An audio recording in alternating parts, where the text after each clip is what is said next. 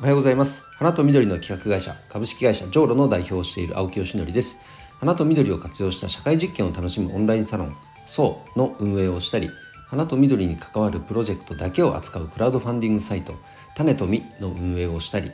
花とあごめんなさい関わる人と環境に優しいフラワーギフトプラットフォーム花向けの展開をしたりしています、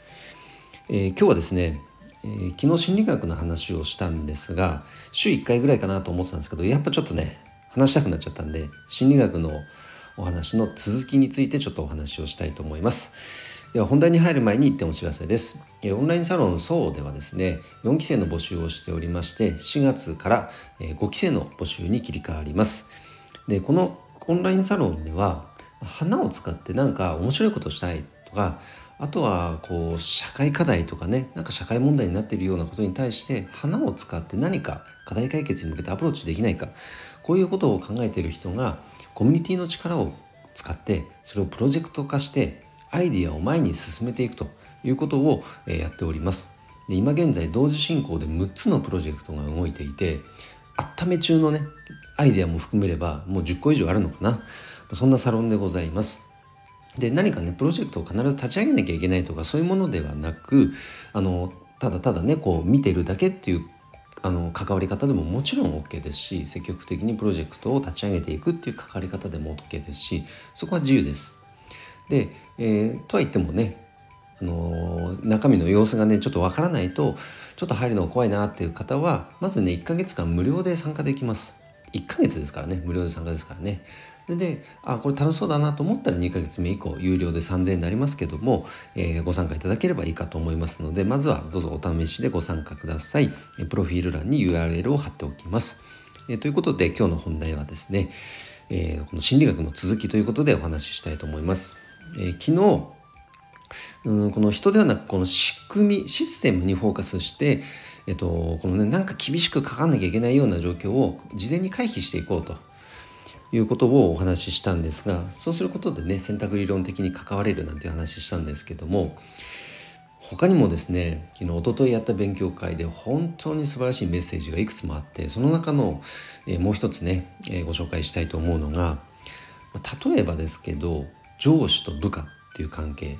あとは親と子供っていう関係があったとするとどうしても上司とか親っていうのはなんか相手をねコントロールしようとしがちなんですよね無意識だと。まあ親だったら親の考えてること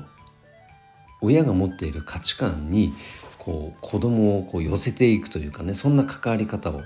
してしまうもっとこうしなさいああしなさいとか上司だったら自分のやっぱり経験とか実績をこう武器にしてもっとこうした方がいいじゃないかなんでできないんかっていう関わり方をしがちなんですけれどもその時のスタンスとして当の本人に対して真正面に向き合うっていうスタンスを取ってしまうんですね。そうするとコントロールしようっていうどうしても心理が働くと。でもそうではなく正面ではなく横に座る横に立つ。なんとなく分かります？正面ではなく横。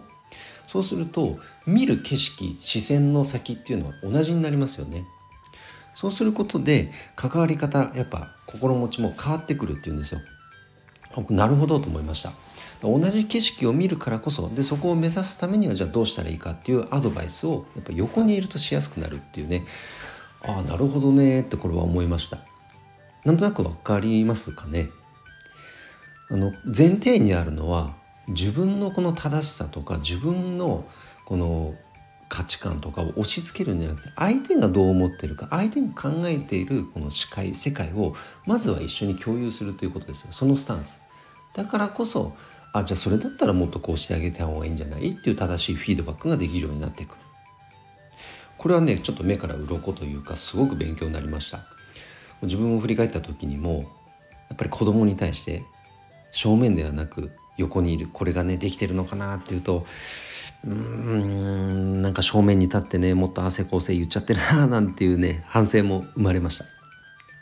でもそれができるようになっていく横にいるっていうスタンスができるようになっていくともっともっとねこの親子の関係性絆っていうのも深まっていくと思います。